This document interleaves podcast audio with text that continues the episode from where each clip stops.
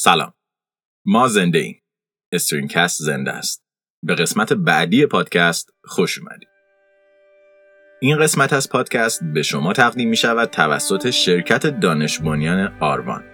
آروان یکی از خلاقترین و حرفه‌ای ترین شرکت های دیجیتال در ایرانه که با هشت سرویس ابری تنها عرضه کننده زیر ساخت یک پارچه ابری در ایران به شما میاد.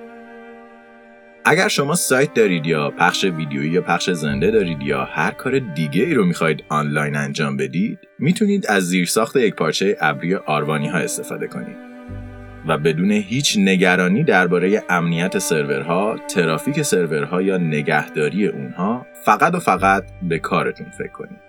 برای اطلاعات بیشتر می‌تونید به وبسایت اونها در arvancloud.com مراجعه کنید.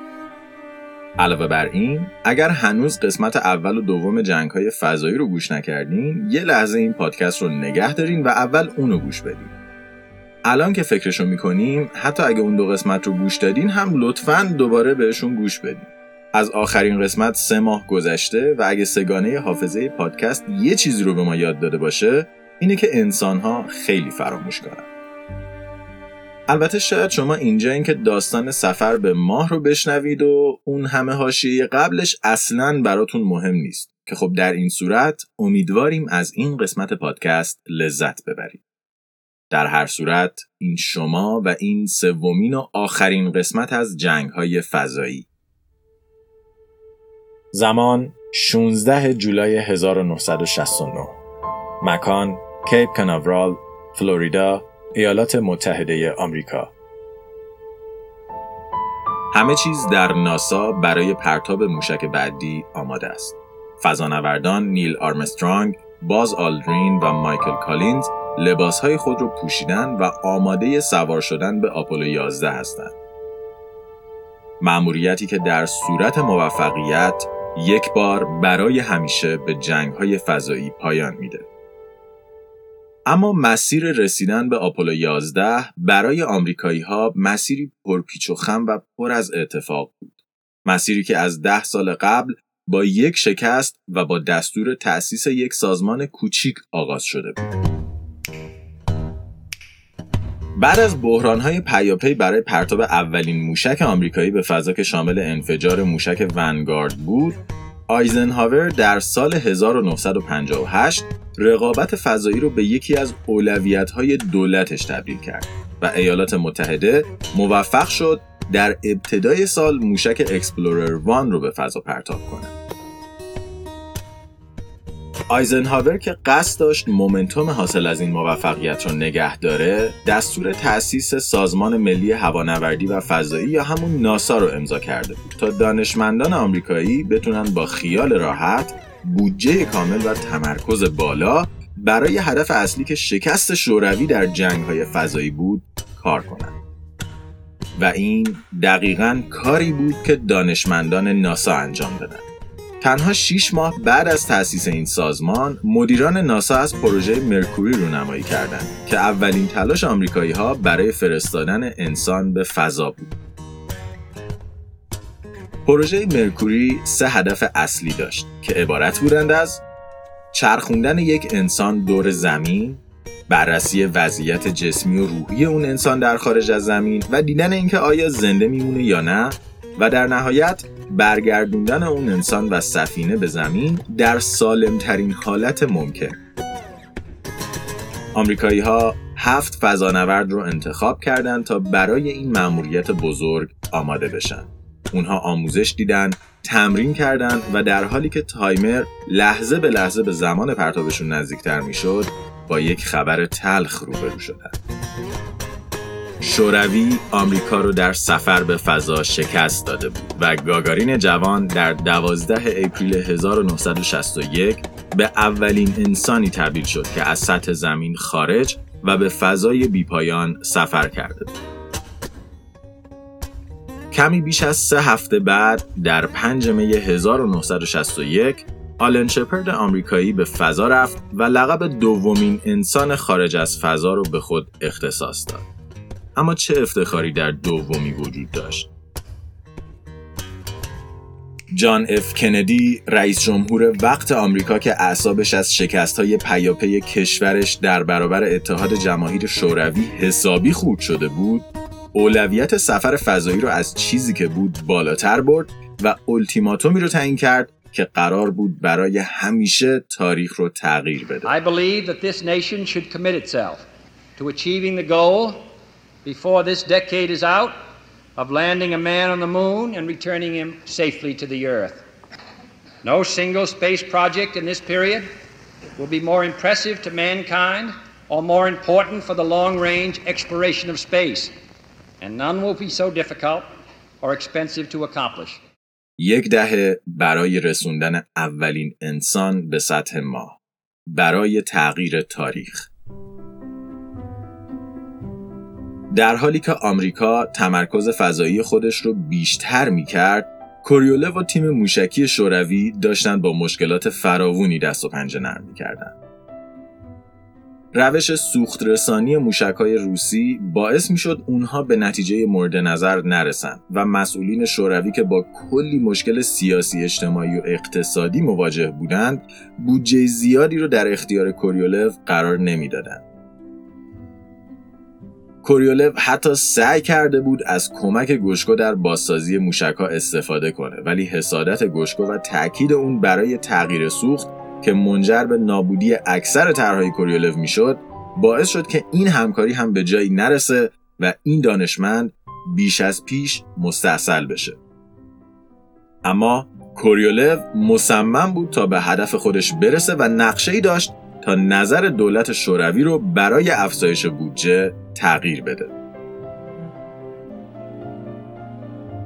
اما در سمت دیگه جنگ بعد از موفقیت نسبی پروژه مرکوری آمریکا، ونبران و ناسا آماده بودند که قدم بعدی برای رسیدن به ماه رو بردارن و اون قدم در قالب پروژه جیمنی تعریف شده بود. پروژه جیمنی در واقع بخش تکمیلی پروژه مرکوری بود که در اون دانشمندان آمریکایی می‌خواستن تأثیر در فضا بودن بر روی فضانوردان در فاصله های طولانی تر و بیشتر و بهتر درک کنن فرایند پرتاب و فرود موشک رو بهبود ببخشن و از همه مهمتر قطع و وصل شدن قطعات مختلف موشک در فضا رو بررسی کنند. موشک های پروژه جیمنی برای اولین بار از چند بخش مختلف تشکیل شده بودند که در هنگام پرتاب جدا و گهگاه هنگام فرود به همدیگه وصل می شدن.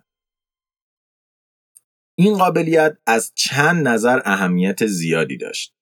اول از همه هزینه بازسازی موشک ها رو پایین می آورد.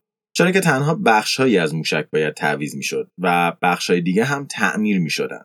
و دوم اینکه فرود به ماه و سپس بازگشت از ماه رو ممکن می کرد. نقشه مهندسین آمریکایی این بود که هنگام پرتاب بخشای سنگین موشک جدا بشن تا سفر راحتتر و سریعتر انجام بشه. هنگام فرود به ماه هم بخشی از موشک در مدار ماه باقی میمونه و بخش دیگه فرود میاد تا پس از پایان مأموریت بخشی که روی ماه فرود اومده دوباره آماده پرتاب بشه به بخش گردان در ماه بپیونده و مسیر برگشت به زمین رو طی کنه. فقط توضیح دادن این موضوع به تنهایی بسیار پیچیده و سخته. پس طبیعتا اجرا کردنش خیلی خیلی پیچیده تر و نیازمند محاسبات خیلی خیلی دقیق تری بود. بنابراین ناسا باید قبل از اجرای مأموریت از موفقیت 100 درصدی اون اطمینان حاصل می‌کرد. در چهار سال آینده و تا سال 1965 آمریکا با بهبود لباس فضانوردان های فضایی و انجام محاسبات پیچیده همه چیز رو آماده پرتاب اولین موشک در مأموریت جیمنی کرده بود. اما در همین زمان و در 18 مارچ 1965 کوریولو یک کارت دیگر رو رو و الکسی لیوناو رو به قصد قدم زدن بیرون از سفینهش به فضا پرتاب کرد. لیوناو بعد از رسیدن به مدار زمین سفینش رو به قصد فضای بیرون ترک کرد. اما هنگامی که از فضاپیمای خودش خارج شد فشار لباس اون به خاطر یک ضعف طراحی به هم ریخت و شروع به پف کردن کرد. در زمان کوتاهی فشار از درون جوری به شدت افزایش یافت که انگار دست و پاهای اون رو محکم با تنابی بسته باشند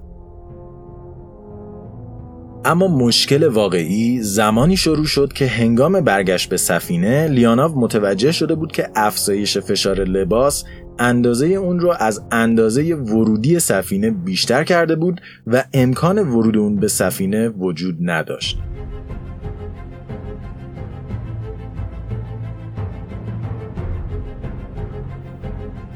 لیانوف که حتی بدن خودش رو به درستی حس نمی کرد باید به یک راه حل سری فکر می کرد وگرنه جون خودش رو در فضا از دست می‌داد. اون بعد از چند دقیقه دست و پنجه نرم کردن با ورودی فضاپیما به یاد آورد که لباسش یک خروجی دستی جهت تنظیم فشار داره. پس به سختی و با دستانی که به زور حس می شدن فشار لباسش رو به تدریج کاهش داد و در زمانی که تنها چند دقیقه از اکسیژنش باقی مونده بود به فضاپیما برگشت. لیاناف مسیر فضاپیما رو به سمت زمین برگردون و در حالی که هنوز در استرس پیاده روی خطرناکش بود به سمت شوروی برگشت. وقتی که به جو زمین برگشت و ارتباطش دوباره با مرکز کنترل برقرار شد، صدایی گرم، آشنا و آرامش دهنده را از گیرندش دریافت کرد. چطوری خوشگله؟ یوری گاگارین در مرکز کنترل بود و با صدای گرمش یک بار دیگه آرامش رو به فضاپیمای واشکاد دو برگردونده بود.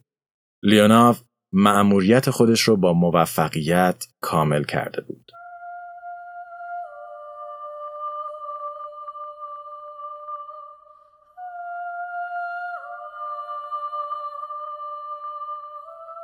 الکسی لیوناف 23 دقیقه و 41 ثانیه رو بیرون از سفینش و در فضا گذرونده بود و به این ترتیب شوروی یک قدم دیگه به پیروزی نهایی در جنگ نزدیک شد. ونبران و مهندسینش در حیرت گزارش ها رو میخوندن و اعصابشون خود و خودتر می‌شد. اما چیزی که اونها و هیچ کس بجز دولت شوروی در اون زمان خبر نداشت این بود که چقدر این مأموریت به شکست نزدیک بود و چقدر بازگشت لیوناف به زمین مویی بوده. با موفقیت واشکاد دو کوریولف به هدف خودش رسید و شوروی طرح سفر به ماه رو تایید کرد. اما بودجه که در اختیار کوریولف قرار گرفته بود در مقابل بودجه خیلی زیاد ناسا نسبتا هیچ بود. به خاطر همین اون پول و زمان لازم برای تست رو در اختیار نداشت. تنها یک تیر در خشابش داشت و باید نهایت استفاده از اون می‌کرد. اما کوریولف مرد لحظات سخت بود و قصد نداشت تا رسیدن به هدفش توقف کنه. در سال 1965 ناسا بودجه 5 میلیارد دلاری از دولت آمریکا دریافت کرد تا بتونه سفر به ماه رو سرعت بخشیده و به واقعیت تبدیل کنه. دو ماه و نیم بعد از پرواز واشکاد دو، آمریکا اولین فضانوردان خودش رو از سفینه بیرون آورد و در فضا حرکت داد. در اکتبر همون سال فضانوردان جیمنی هفت دو هفته رو در مدار زمین گذروندن.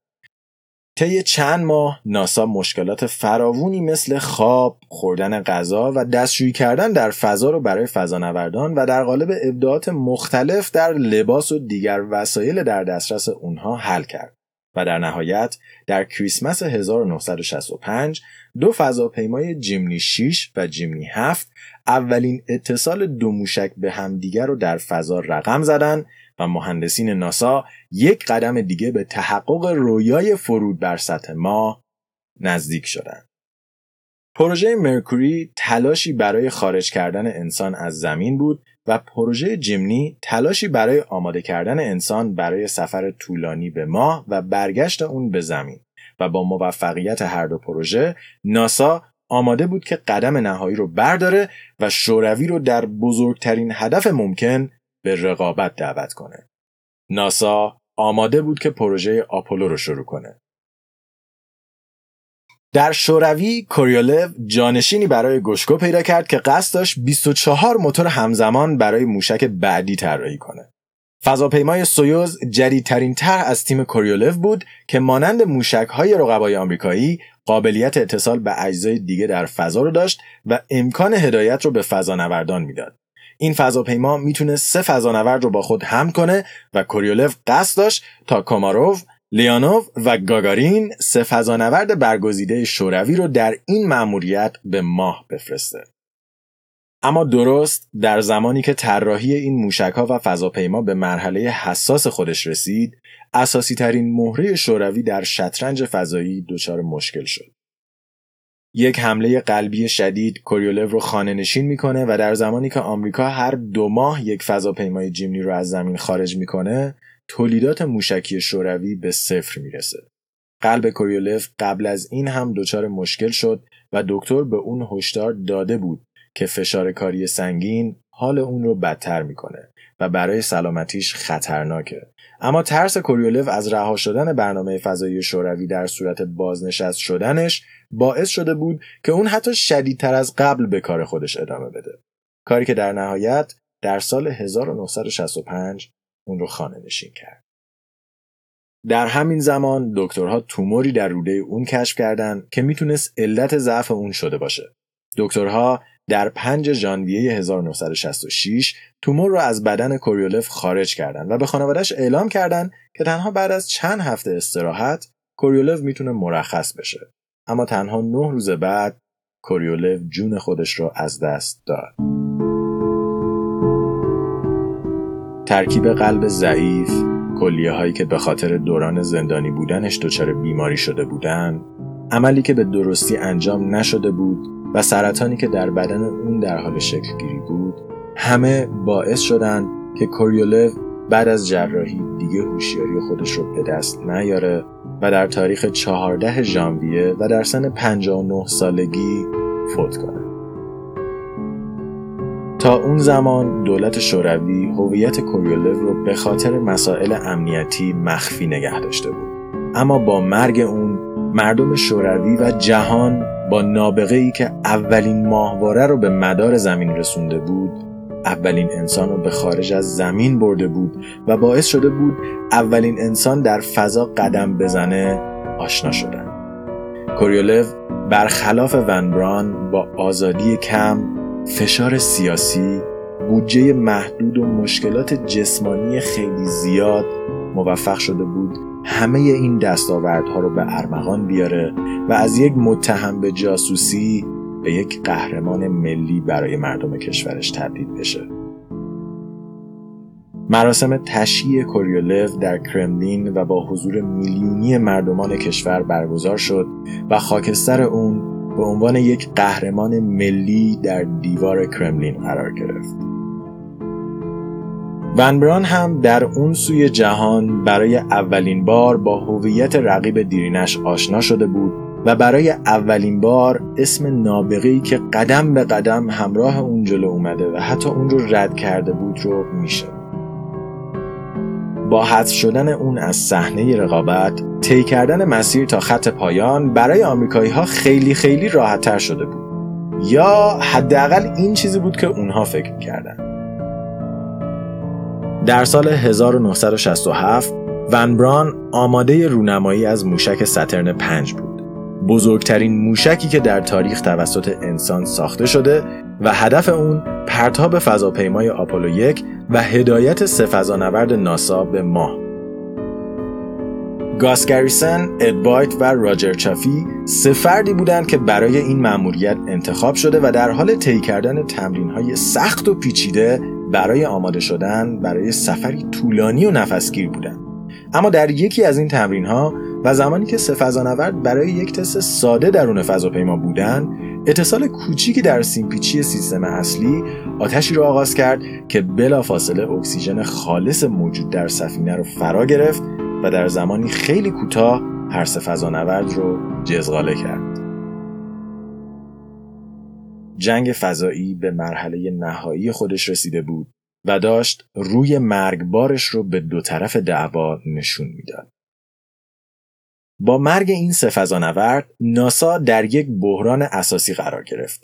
مردم آمریکا اعتماد خودشون رو به پروژه های فضایی کشور از دست داده بودند و اون رو هدر رفت منابع مالی کشور می‌دونستند و علاوه بر این ناسا باید طراحی فضاپیمای آپولو رو از اول آغاز و تا مدتی پروازهای انسانی رو فراموش می‌کرد.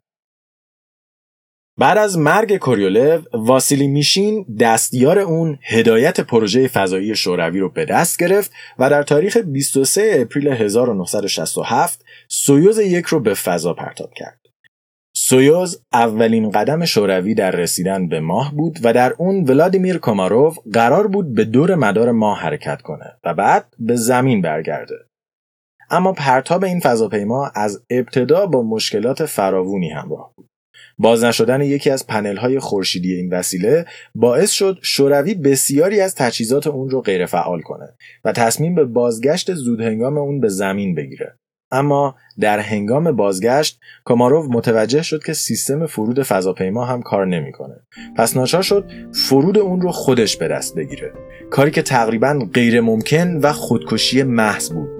کوماروف در حالی که همسرش در اون طرف خط در حال حرف زدن با اون بود مسیر فضاپیما رو با هوشمندی کامل کنترل کرد و اون رو وارد جو زمین کرد.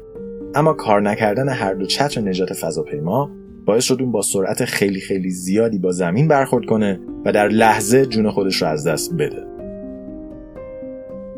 کوماروف اولین انسانی بود که در برنامه فضایی شوروی جون خودش را از دست داده بود و مرگ اون به همراه درگذشت کوریولف و تنها دو ماه بعد از اون مرگ گاگارین در یک حادثه هوایی باعث شد شوروی هم مومنتوم خودش رو از دست بده و نسبت به جنگ فضایی سرد بشه.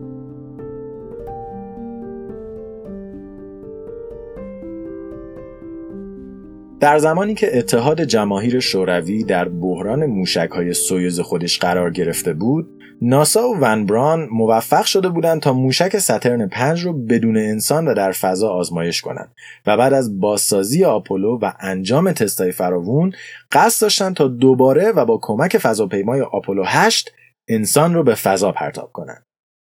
در کریسمس 1968 ناسا آپولو 8 رو به کمک موشک Saturn 5 به فضا پرتاب می‌کنه و برای اولین بار در کل تاریخ 20 ساله جنگ های فضایی اتحاد جماهیر شوروی رو در دور زدن به مدار ماه شکست میده و فضانوردان آمریکایی به اولین انسانهایی تبدیل میشن که سطح ماه رو از نزدیک مشاهده می‌کنن. سه فضانورد آپولو 8 ارتباط خود با زمین رو کمی پس از رسیدن به ماه از دست میدن. اگر ارتباط این فضاپیما نتونه در مدار ماه متصل بشه، سه فضانورد تا آخر عمر که زمان خیلی طولانی نیست رو باید در آپولو 8 و در فضای بیپایان به سمت مقصدی نامشخص طی کنند. ون بران روی زمین بی صبرانه منتظر وصل شدن دوباره ارتباط به فضاپیماست اما خبری از اونها نیست. مرکز کنترل ناسا در حال قطع امید کردن از موفقیت مأموریت که ناگهان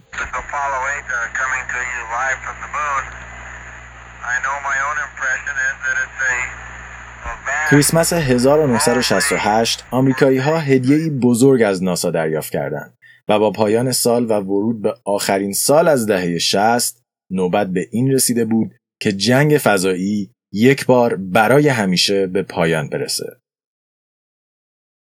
در سوم جولای 1969 واسیلی میشین قصد داشت تا موشک ماهنورد خودش رو بدون انسان راهی فضا کنه و شانس شوروی رو برای پیروزی در جنگ فضایی یک بار دیگر آزمایش کنه. این موشک از سی موتور مجزا تشکیل شده بود و موفقیت پرواز اون در گروه این بود که هر سی موشک به شکل همزمان کار کنند. شمارش معکوس در نیمه شب سوم جولای آغاز و موشک راهی فضا شد. اما تنها چند دقیقه بعد یک پیچ در ورودی سوخت یکی از موتورها گیر کرد و موشک در فضا منفجر شد. بزرگترین انفجار در تاریخ موشک های فضایی و پایان غیررسمی تلاش های اتحاد جماهیر شوروی در جنگ های فضایی. بعد از این شکست واسیلی میشین از کار خود برکنار و رقیب دیرینه کوریولو یعنی گوشکو جای اون رو به عنوان مدیر پروژه فضایی شوروی می‌گیره. اما دیگه هیچ کدوم از اینها اهمیت نداشت چرا که خط پایان بسیار نزدیک بود. زمان 16 جولای 1969 مکان کیپ کناورال فلوریدا ایالات متحده آمریکا. همه چیز در ناسا برای پرتاب موشک بعدی آماده است. فضانوردان نیل آرمسترانگ، باز آلدرین و مایکل کالینز لباسهای خود را پوشیدند و آماده سوار شدن به آپولو 11 هستند. مأموریتی که در صورت موفقیت یک بار برای همیشه به جنگهای فضایی پایان میده. بیش از یک میلیون نفر در مکان پرتاب موشک جمع شدند تا سه فضانورد رو بدرقه کنند و در سرتاسر سر جهان بیش از نیم میلیارد نفر در حال مشاهده این اتفاق تاریخی هستند. شمارش معکوس آغاز میشه.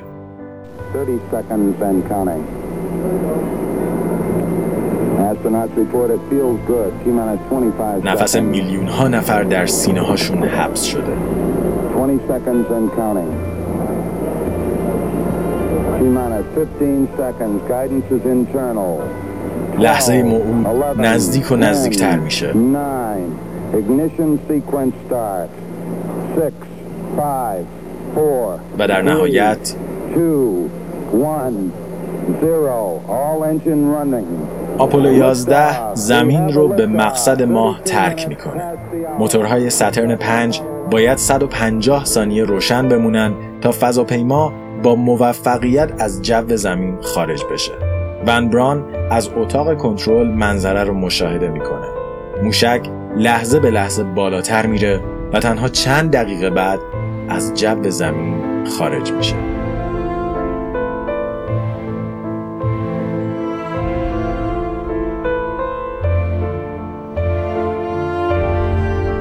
ورن مگنس ماکسیمیلیان فری ون بران در سال 1912 در آلمان به دنیا اومد و خیلی زود به آسمان شب علاقه شگفتانگیزی پیدا کرد. اون جوانی خود رو با کتابهایی میگذرون که از احتمال سفر به ماه و دیگر سیارات حرف می‌زدن. کتابهایی که هیچ کس حرفهاشون رو جدی نمی‌گرفت. هیچ کس به جز خود ون بران.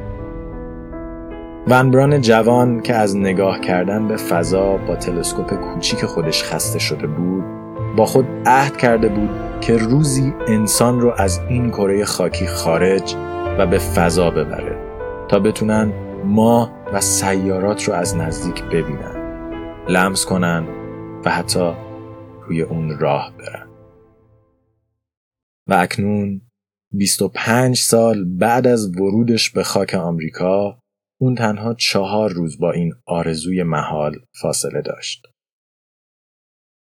در 20 جولای 1969 مایکل کالینز کنترل سفینه‌ای که قرار بود در مدار ماه باقی بمونه رو به دست گرفت و باز آلدرین و نیل آرمسترانگ آپولو 11 رو به مقصد ماه ترک کردند. ون بران تنها یک قدم تا رسیدن به آرزوش فاصله داشت. تنها یک قدم تا آرزوی ناسا تنها یک قدم تا آرزوی کاماروف، گاگارین، گریسن، وایت، چافی و هزاران فردی که در آرزوی اون شریک شده بودند. اون تنها یک قدم تا رسیدن به آرزوی دیرینه کوریولف فاصله داشت. تنها یک قدم تا رسیدن به آرزوی کل انسان It's one small step for man, one giant leap for mankind.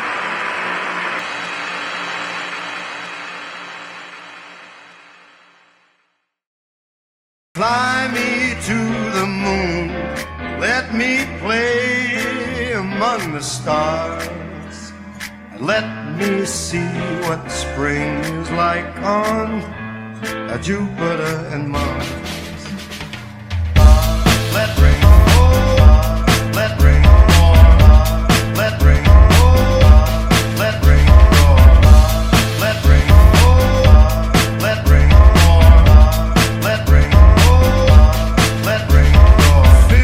کست توسط من رضا حریریان و شاهین جوادی نژاد تهیه و ساخته شده.